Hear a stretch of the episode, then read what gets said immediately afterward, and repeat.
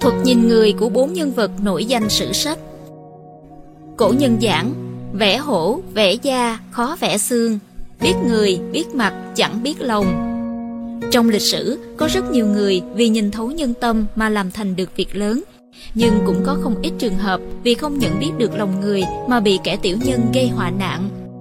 Có rất nhiều lời giáo huấn về cách nhìn người và dùng người trong lịch sử và chúng vẫn luôn có ích dù ở thời xưa hay thời nay. Trong Lã Thị Xuân Thu của Lã Bất Vi viết rằng, Dùng vui mừng để xem khả năng tiết chế của đối phương.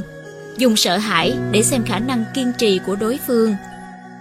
Con người khi ở vào trạng thái vui vẻ thì thường thường sẽ khó tiết chế được bản thân, Cho nên chỉ người phẩm đức cao mới có thể kiên định ngay chính, Không đắc ý mà cao ngạo.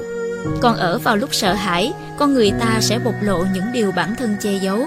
Nếu làm người quang minh chính đại thì không có gì che giấu cả và năng lực kiên trì đến cùng cũng vượt trội so với những người khác. Và các Lượng nói về cách nhìn người của ông như sau. Dùng đúng sai để hỏi nhằm xem xét chí hướng. Giao việc và cho tự hẹn thời gian hoàn thành để xem chữ tính của họ. Muốn đánh giá một người có đáng trọng dụng hay không, đầu tiên phải xét xem cách nhìn nhận của người đó có phù hợp với chính đạo hay không Việc đúng sai có những lúc rất dễ trả lời, nhưng cũng có những khi vô cùng khó biện biệt. Chỉ người có chí hướng cao, có tầm nhìn xa mới có thể nói rõ đúng sai rành mạch. Muốn xem chữ tính của một người thì hãy xem họ có đúng hẹn hay không.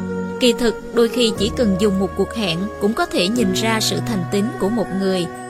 Thành tín là cái gốc của làm người, làm việc, nó có sự tương thông và là thể hiện của chí hướng.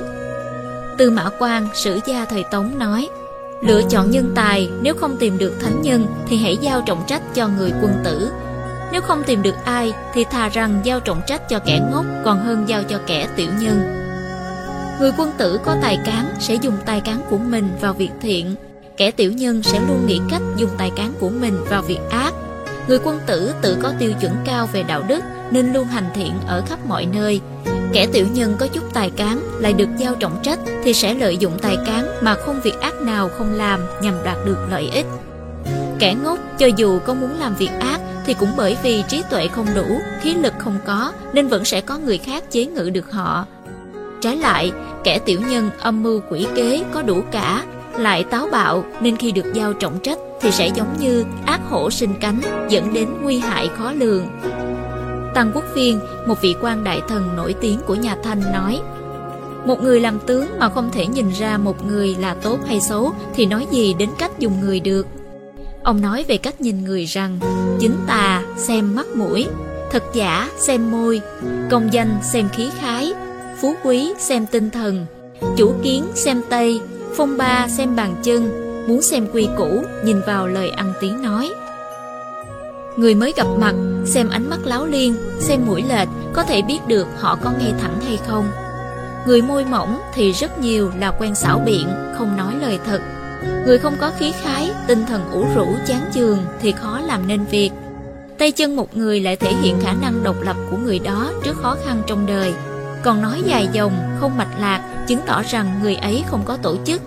Những người như vậy đều là khó dùng, Thời cổ đại, khi kết giao bạn bè, đối nhân xử thế hay dùng người đều cần hiểu rõ tính cách, phẩm chất của đối phương.